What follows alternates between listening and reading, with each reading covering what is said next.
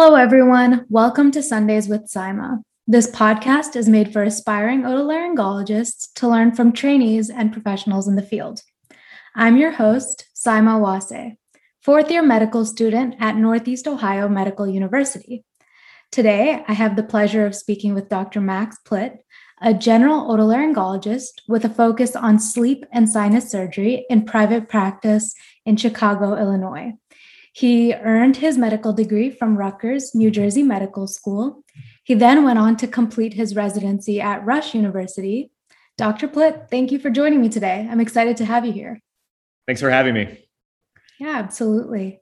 So, to start out, can you give us a little bit of the story which brought you to otolaryngology? Of course, I love telling this story. Um, it it first started uh, when I was in college. Uh, I went to Indiana University um, in Bloomington. And um, I was trying to figure out what I was going to do when I was a freshman. And a lot of my friends were pre med, and I, I went to study science and I got a scholarship to study science, but I wasn't sure which direction I wanted to go into. And I was kind of inspired by uh, friends to maybe go into medicine. Nobody in my family is a doctor. Um, so I was just like, yeah, sure, I'll give it a shot. And then by the time, you know, it was junior year, senior year, I was taking it very seriously. And I was like, okay, this medical school thing's going to happen for me. Um, I got accepted to Rutgers University. Um, and originally it was called University of Medical uh, Dentistry of New Jersey, UMDNJ. And then I got uh, transitioned to Rutgers. So I started there in, um, I believe it was 2011. Yeah, 2011 and um, from there, I was like, okay, so now I'm in medical school. What am I going to do? And I started thinking about what are all the things that that you know I'm good at or that I like. And I originally thought, oh, I'll go into cardiology just because mm-hmm. I thought the heart was really cool. Um, but it wasn't until I realized, you know, you know, into my second and third year that I was really you know uh, more into like hands-on things and you know solving problems and um, getting creative and that's when i was like well maybe i can become a surgeon mm-hmm. so i did a rotation on general surgery and i gotta be honest i wasn't crazy about it uh, i liked yeah i liked um, assisting in the surgeries um, I, I like the fast-paced nature of it, but there was just something about the pathology and um, guess the variety of cases that just didn't really appeal to me. But I was like, oh man, I really like surgery. Um, and so then I maybe was considering orthopedics, plastic surgery, urology. Um, and then someone just randomly told me about ENT. Mm-hmm. And I was like, I didn't really know much about it. I just knew about like, you know, uh, tonsils and adenoids and uh, ear tubes. So I was like, yeah. Uh, so one of the uh, professors gave a really good uh, talk on ENT. Mm-hmm. And uh, I was like, sounds great. I'll, I'll do a rotation and see if I like it. And my very first day, everyone was super friendly, very laid back, great personalities. And they're like, hey, we're so happy to have you on a rotation. We need your help in the operating room. I was like, okay. They're like, we're going to do a free flap. I'm like, what's a free flap? And so they just threw me in um, into the case. And I was assisting on a fibula free flap for a large oral cavity carcinoma um, with a, you know, it was a segmental mand- mandibulectomy, and we had to fix it with a fibula, and we did neck dissections. And I, it was me and another student. We were there for 12 hours. I go, I had no idea this was what ENT was all about. And from there on, I was like, this is what I'm going to do. Wow. Uh, albeit I'm not, you know, a head and neck recon surgeon, um, but I was just so just I was just so inspired by the people that I was working with and the surgeries that we're doing. I was like, I had no idea. I thought it was so cool. Um, and then I was like, all right, I'm doing it. So then I just started doing some research and, you know, I did my fourth year rotation in ENT. And then next thing you know, I got into residency. So that's kind of how it inspired me. Yeah, that's a great inspiring story. And it's funny that your first case was a fibula. yeah, it, I mean, talk about like having no idea what was going to happen. I was just expecting to spend a lot of time in clinic, you know, do, you know, scope a lot of patients and whatnot. And they were just mm-hmm. like, we need help in the OR. And I just get thrown in there. And, you know, as a medical student, you know, sometimes you just, it's hard for you to really know exactly what to expect or what's going on. Sometimes you're like, can't even read up about a case and they just like, we need help. Like, okay. So, right. But um, I also thought it was cool that all the surgeons were super laid back, but mm. they were literally doing this incredible surgery. I was like, whoa, that's like kind of my personality. And I was like, that's kind of what I want to strive to be. Um, yeah. Yeah. And they also like let me help out with aspects of the surgery. So I was like using the saw and I was like screwing in some of the, um, you, you know, um, screws into the bone. And mm-hmm. I was mm-hmm. like, man, I, they have no idea who I am. And they're just like letting me help out. So I just thought that was so cool. So yeah, that's incredible. That yeah.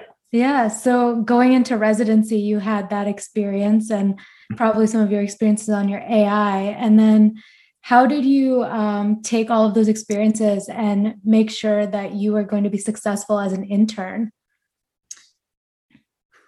Well, I would say this, you know, intern year is hard.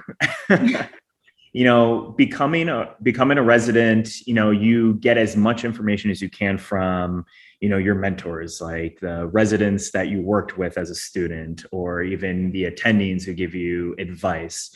But it's really until you get there um, you know you know what to expect and there's a lot of bumps in the road and a lot of mistakes you know you know when i was starting as a an intern you know i just had to learn on the fly you know mm-hmm. That's kind of what it is you know? You're holding a bunch of pagers you're answering calls you're talking to your seniors you're talking to nurses or anybody you can to just like kind of figure out this thing and eventually you just get it.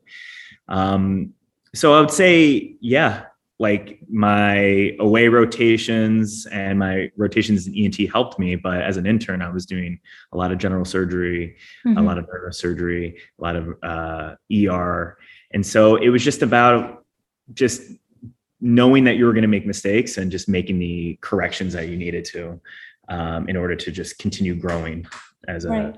physician. Yeah, that's great. And knowing that you are going to make mistakes and being able to identify that is a skill that's necessary. It's it's very important, and obviously staying humble um, is important too. You know, you'll get those moments where you did great, but you know you're going to also have those moments where you make mistakes and accepting that, but equipping yourself with the ability to you know fix that and grow from it is is paramount to being a good resident. Yeah yeah. So now you practice as a general otolaryngologist with a focus in sleep and sinus surgery. What does that daily practice look like for you?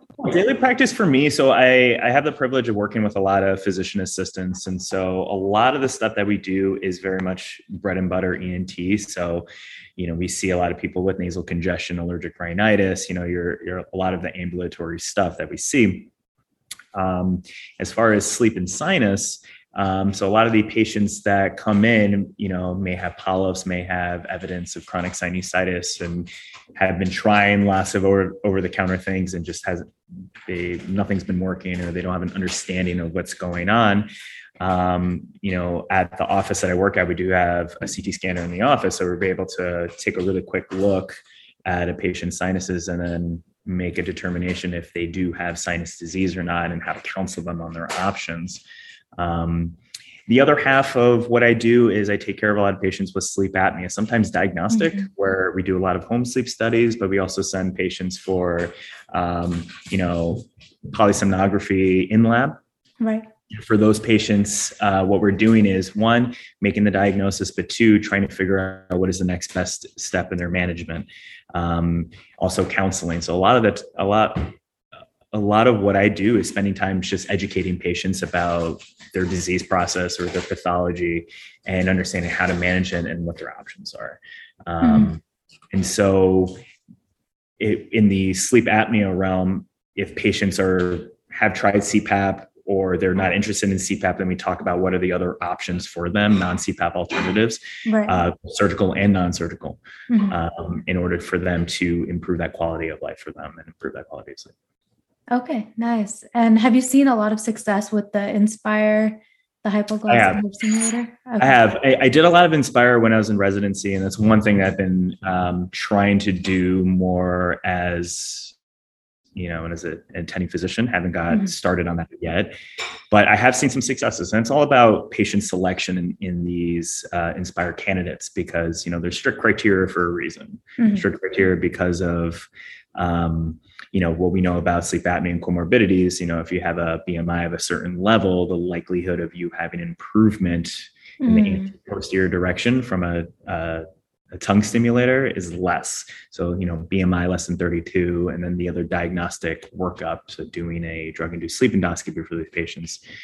Um, but I have seen a lot of successes, and mm-hmm. you know, the STAR trial was one of the you know the big trials that's really showed for the the patients in the proper cohort mm-hmm. um, had such a huge improvement you know going down to you know ahis into the mild to technically not sleep apnea. So it's a it's a oh, really wow. good it's a really good device. Um, mm-hmm. And on the horizon, they're looking at um, new technologies that's coming out in Europe for bilateral uh, tongue um, stimulators. Oh, okay. not available here, but I think they're starting to do trials in the United States. So, lot lots of things that are are on the horizon in regards to nerve implant or nerve stimulator. So. Mm-hmm. Nice with your general practice and sleep and sinus, what are the ways that you find best to keep up with the whole field in general and kind of just staying in touch? Yeah, so obviously going to uh, academy meetings when you can. Obviously, with the pandemic, it's been a little tough, but I was able to do the virtual um, COSM. Mm-hmm. Um, so doing that, also just reading. You know, mm-hmm. uh, one of the things I've always liked to do um, in residency, and I still do it now, is procedures or surgeries. Sometimes I just like read about them, even though I know them like the back of my hand, just to just to stay fresh. Um, but also, if I have any questions or things I can I can think of about a patient's management, I just investigate. So using PubMed, using journal articles, mm-hmm. using the resources that I have to just kind of ask more questions and get further educated. Um, and you know the um, academies uh, you know publications like all, all those things that are like sent to the office sometimes i'll mm-hmm. just flip through those and look at the things that are you know germane to my practice right. um, just to stay fresh but also talking to colleagues too and there's tons of ways to to stay up to date yeah that's yeah. great and it's helpful for people um, that are medical students interested in private practice ent as well mm-hmm. yeah I think the I think the academy. I could be wrong on this. Uh, I think the academy like states that most residents don't do fellowship and then go straight into mm-hmm. into general, is my understanding.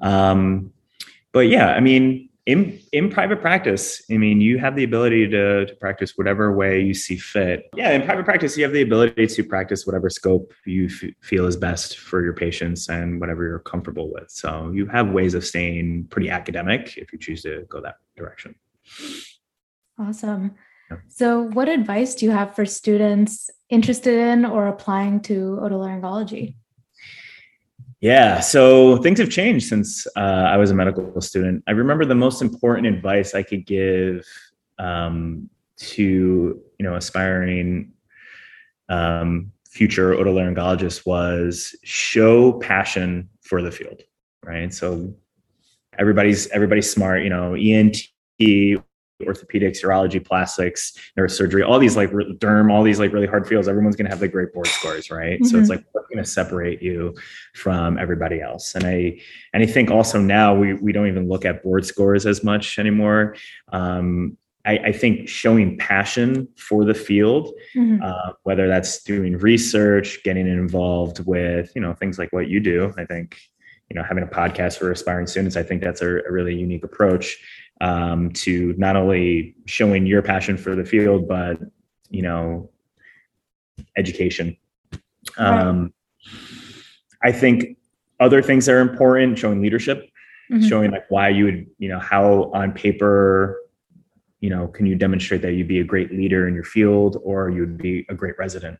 Letters right. of recommendation are super important. Mm-hmm. Um, and that's that's really the best advice if you're super passionate about it and you figure that out early on, trying to do as much research as you can. Mm-hmm. And it doesn't necessarily have to be germane to ENT, it could be anything. But really, what you just want to show is you want to be able to demonstrate uh, your knowledge and your passion for the field. Right. And with the doing away of step one scores, it seems like the emphasis on research and leadership will only increase.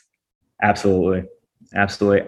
And I think it's for the best because sometimes there are great, you know, there are great candidates who maybe don't have the 270, you know, step scores, but maybe they missed a cutoff by a point or two, but otherwise it'd be incredible you know residents so i think switching that and emphasizing like leadership passion for the field i think is important and gives those other you know other prospective students um, opportunities to shine in an interview yeah and like you mentioned like a lot of the virtual formats are great options for students to kind of get involved i know mm-hmm.